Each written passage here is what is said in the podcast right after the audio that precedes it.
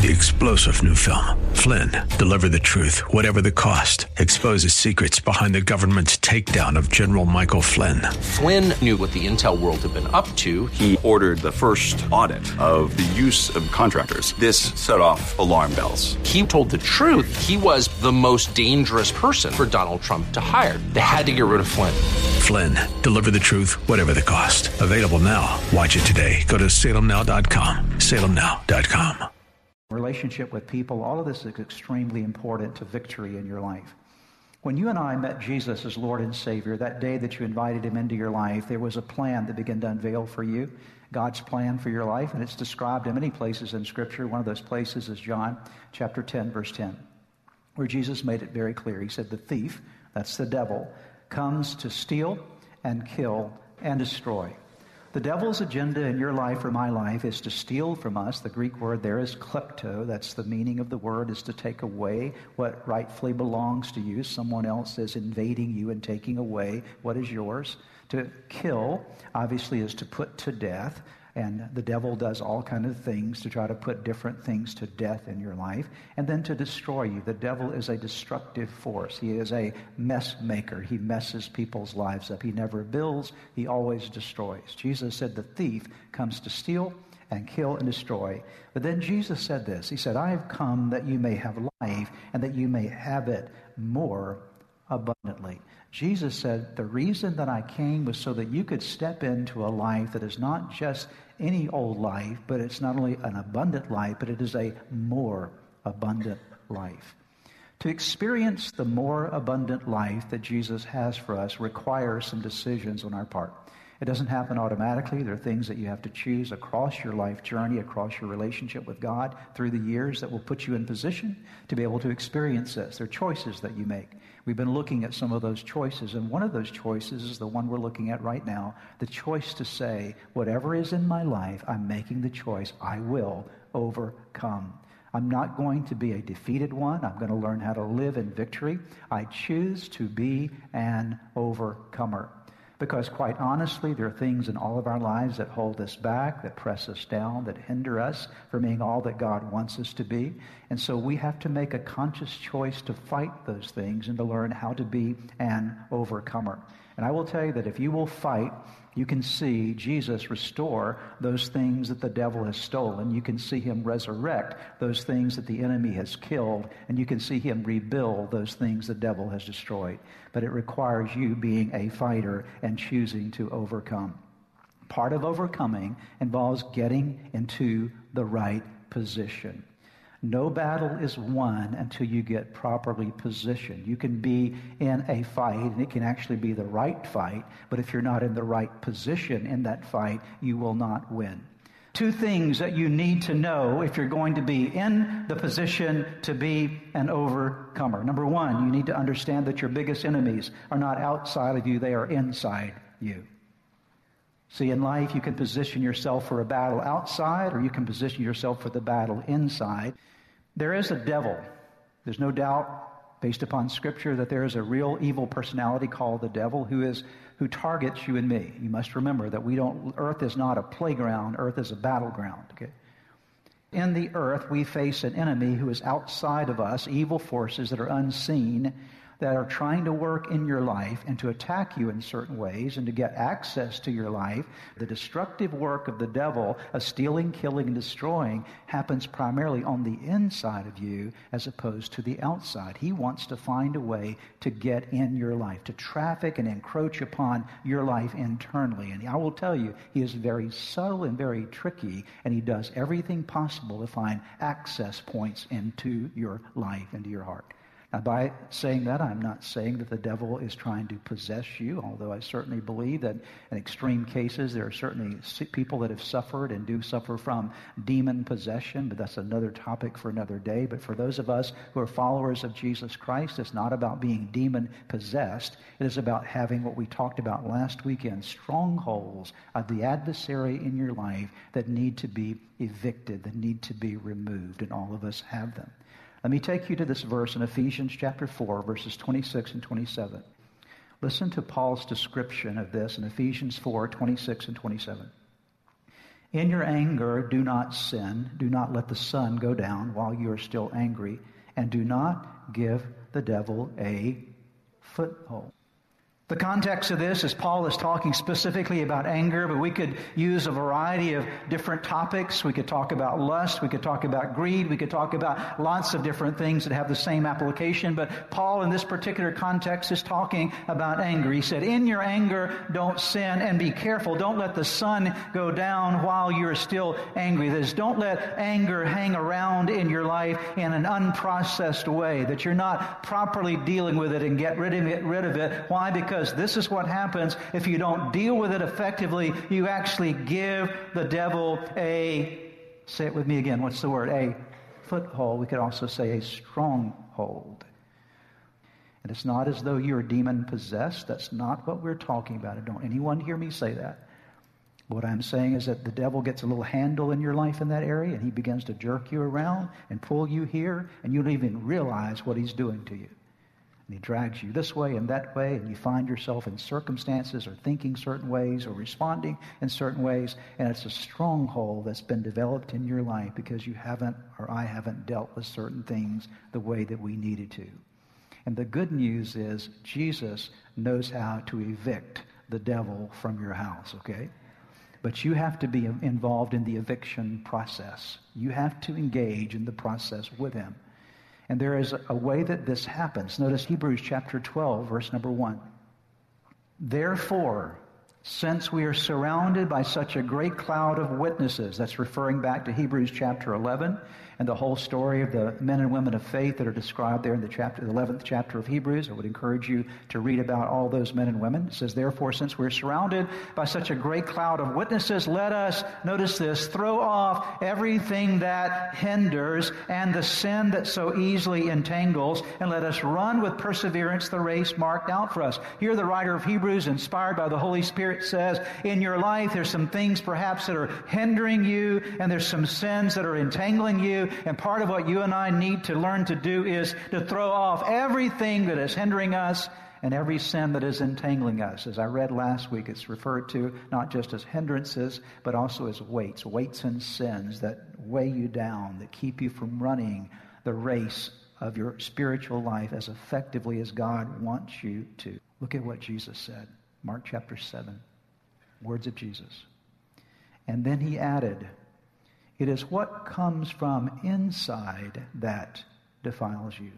For from, from within, out of a person's heart come evil thoughts, sexual immorality, theft, murder, adultery, greed, wickedness, deceit, lustful desires, envy, slander, pride, and foolishness. Some things aren't necessarily wrong, but they're foolish, okay?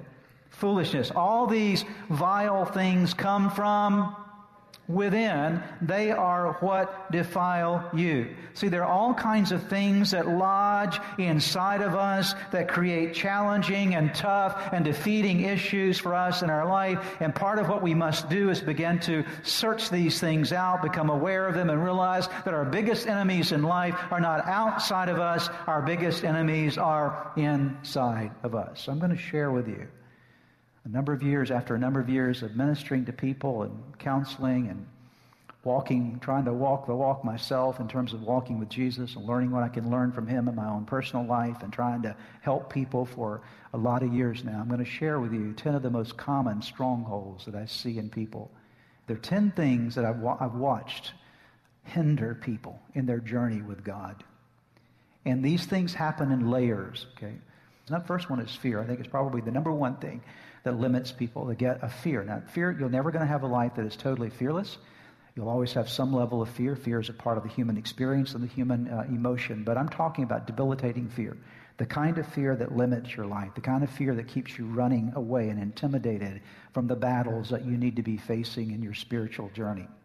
Perhaps the best illustration of this that I can think of at the moment is in the book of 1 Samuel, chapter 17, when Israel was being attacked by the Philistines, and Goliath was the giant there. And the Bible says that Goliath would come out every day and intimidate the armies of Israel. And what would happen was Israel's army would run up toward Goliath, and Goliath would speak intimidating words, and the army would run away in fear. And there are a lot of people who are running away in life. They're running from their fears, they're running from stuff in their life that intimidates them, that keeps keeps them from being healthy and whole on the inside. The second one is insecurity.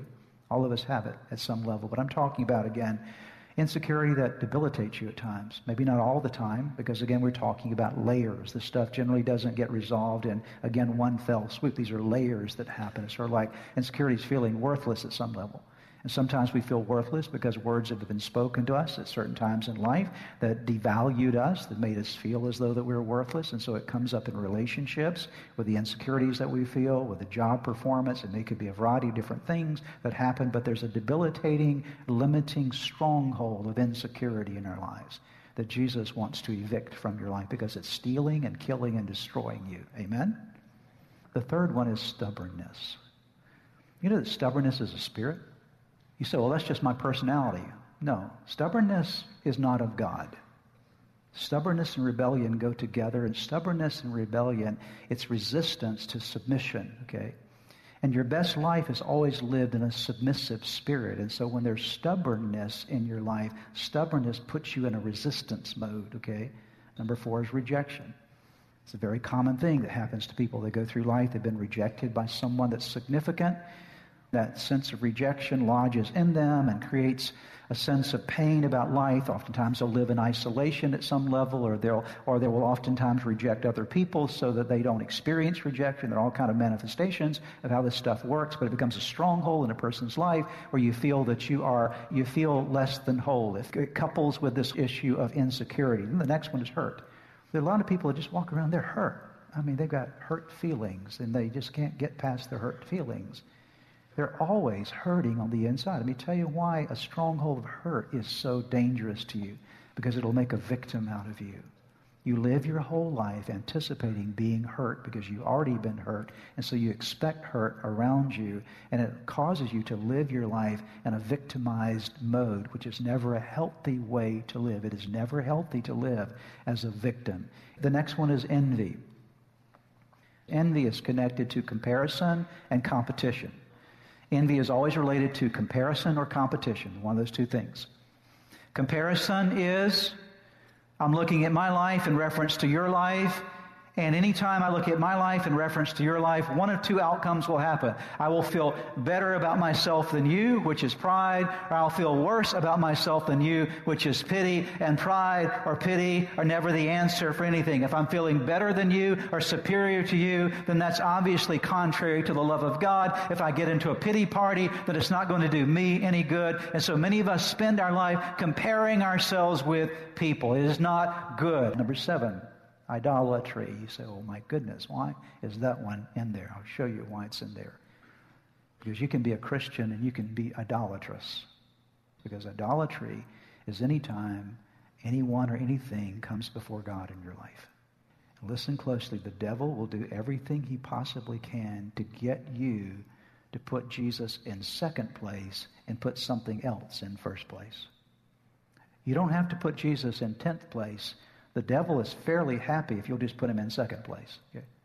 If he slips out, if Jesus slips out of being front and center in your life and something else takes a priority, a relationship takes a priority, a hobby takes a priority, fill in the blank, money takes priority, whatever it might be that takes priority over Jesus, and that becomes the focus of your life, the Bible says that that thing that you're focusing on becomes an idol, and idolatry always produces spiritual strongholds in your life. Number eight is anger.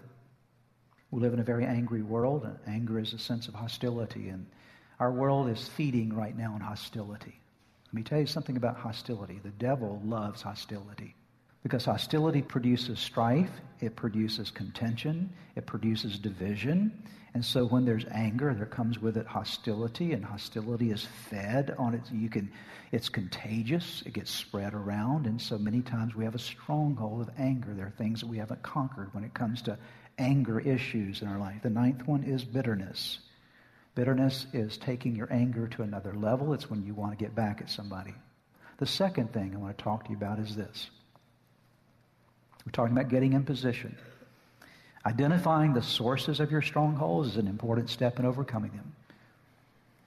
There's a basic principle of overcoming. The principle is you can't fight what you can't see or you can't identify. It's hard to fight what you can't see, what you can't identify.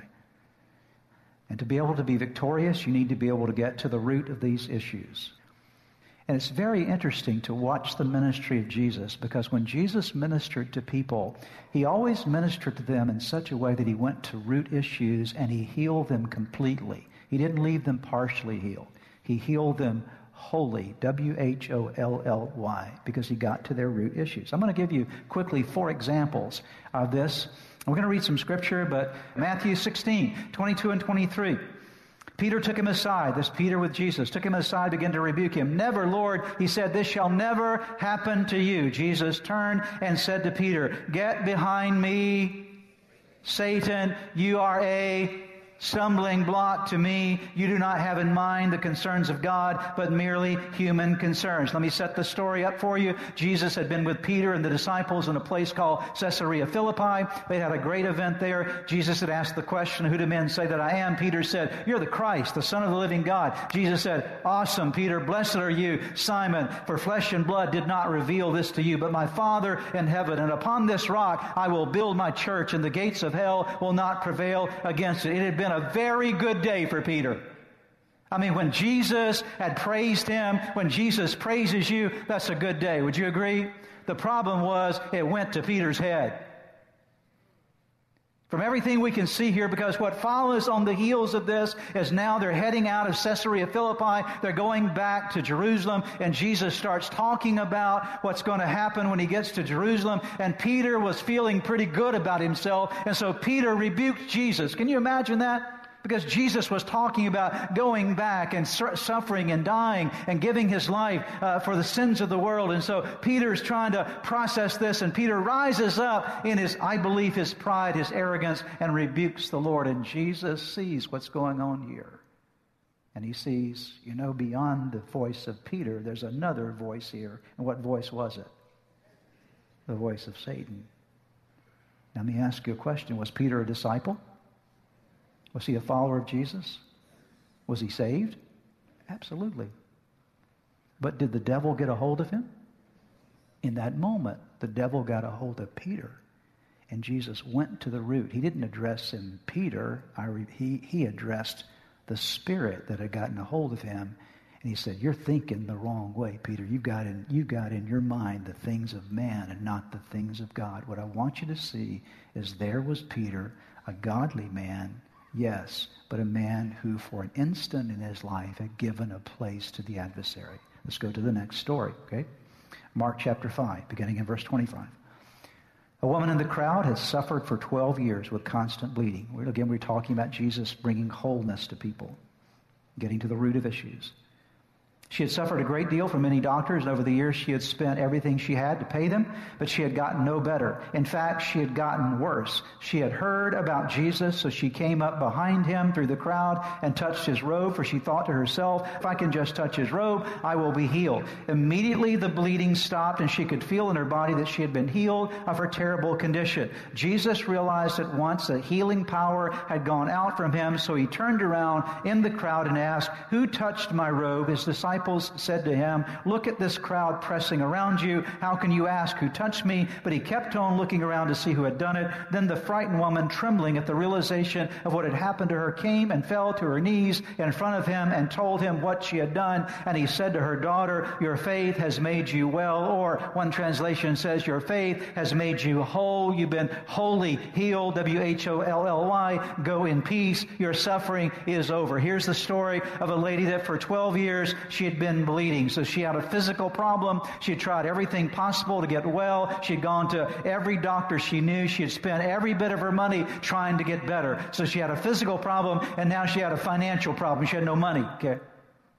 But let me tell you something else that you don't quite see in the story unless you know something about the culture of the day. Because she was suffering from a hemorrhaging, bleeding condition, she was spiritually considered to be unclean. And so she could not worship as she normally would have worshiped for 12 years. She was ostracized to some degree from her spiritual engagement. In addition, because of her unclean condition, she was considered socially unclean as well. So she had a physical problem, she had a financial problem, she had a social problem. All those things were going on in this lady's life. But she said, if I can get to Jesus, I know that he will heal me.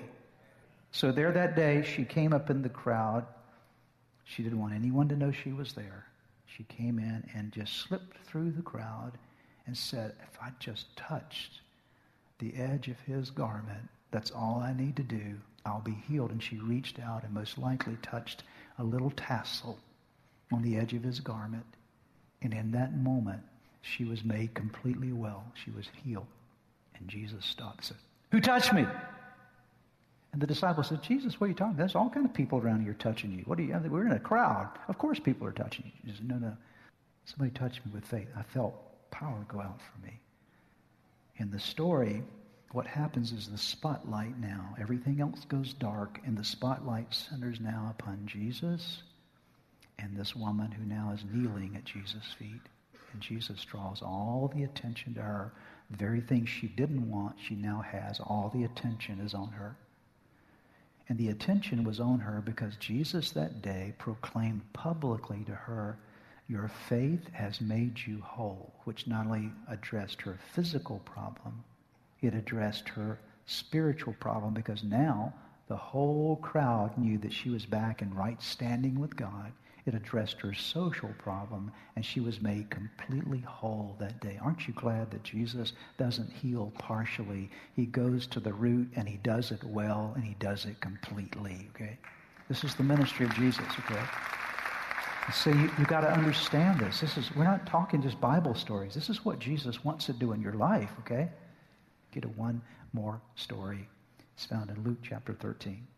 One Sabbath day, as Jesus was teaching in a synagogue, he saw a woman who'd been crippled by an evil spirit. Very important phrase there. She had been bent double for 18 years and was unable to stand up straight.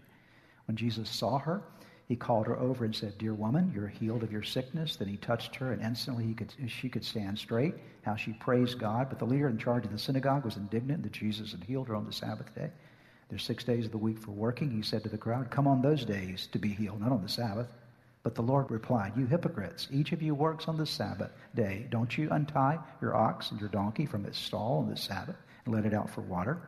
This dear woman, a daughter of Abraham, has been held in bondage by Satan for 18 years. Isn't it right that she be released even on the Sabbath? So there he was in the synagogue, and he notices something in that synagogue that day. Most likely he'd never noticed before. And what he noticed was a lady who was bent over double. And she'd been that way for 18 years. So think about that. For 18 years, all she could see was the ground. She could not see up. Now, here's, here's what I want to ask you Was she a believer? It's not a trick question. Where was she? She was, where was she? What was she doing? She was worshiping, right? She was in the synagogue and she was worshiping. Even in the story, where it doesn't always say this in all these stories of healing, but in this particular story, it goes as far as Jesus called her a daughter of Abraham. So is she a believer? Huh? Is she a worshiper? Yes. Is she a daughter of Abraham? Yes. But is she crippled? And had she been crippled by an evil spirit? Yes, okay? So you got to see this, that even though she's the daughter of Abraham, she's a worshiper, she's got all these things going for her in her life, there was still something that had crippled her in her life that she needed to be delivered from. That she needed a touch of Jesus to lift her up out of her downward cast, to bring her to a place that she could look up again, engage with life again. She was stricken by a thief, one that was stealing, killing, and destroying a part of her life. And there that day, Jesus goes to the source and brings her not just a physical healing, he dealt with the root issue that was going on in her life that brought her deliverance. The key thing to remember is that Jesus wants to heal you holy. He wants to bring your life together holy, but you and I need to be able to identify the source of our strongholds. We need to know the root of stuff. Perhaps as you have been listening to today's broadcast, you felt a stirring in your heart, something that reminded you that you need to get something right in your life with God. The first way to start in that journey with God is to open your heart to Jesus Christ, to make Him the Lord of your life to turn over all your life to Him. And that begins with a very simple prayer. I want to lead you in that prayer right now, and it's a prayer that you can pray right where you are. Say these words Jesus, I invite you into my life today to forgive me of all my sins. I need you. I want you I want you to take charge of my life. Be my Lord and Savior. In Jesus' name. Now, if you just prayed that prayer with me, I want to encourage you with a promise from God's Word that says, when we call on God's name, when we call on the name of His Son Jesus, there is salvation that is brought to our lives. He changes us from the inside out. And the Bible says that if any person is in Christ, he is a new creation. Old things pass away. Behold, all things become new. And that's what's happened to you today as you've opened your heart to Christ. Let me encourage you, you need to take the next step. The next step is to make sure that you get into a good Bible believing church where you're studying God's Word. And make sure you get a copy of God's Word and begin to read it. Spend some time each day in prayer. You've been listening to the teaching ministry of Practical Living with Dale O'Shields, Senior Pastor of Church of the Redeemer in Maryland. If you would like more information, please visit our website at church redeemer.org. May God bless you and make you a blessing. This is WAVA's Dennis Williams, and you've probably heard me talking about our Experience Israel tour this November 1st through the 10th for a while now. And you know what? I could tell you about it all day long because it's absolutely amazing and life changing. Yet what will really change your life is when you experience Israel for yourself. Imagine the beauty of the Galilee, the majesty of Jerusalem, and the starkness of the Judean desert. Come on, join us. It's life changing. Experience it for yourself. Call me at 703 807 2211 or email me at dennisw at wava.com. It's long, over a thousand chapters.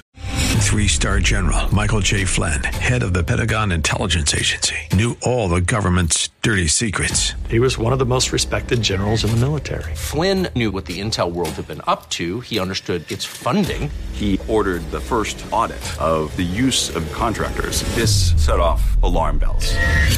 The explosive new documentary, Flynn, Deliver the Truth, Whatever the Cost, uncovers the facts behind this scandal. Flynn told the truth. He was the most dangerous person for Donald Trump to hire. I find out the worst enemy that I'm going to face in my life is right here in America. They took my assessment and they wanted me to change it. And I was like, I'm not changing it. They had to get rid of Flynn.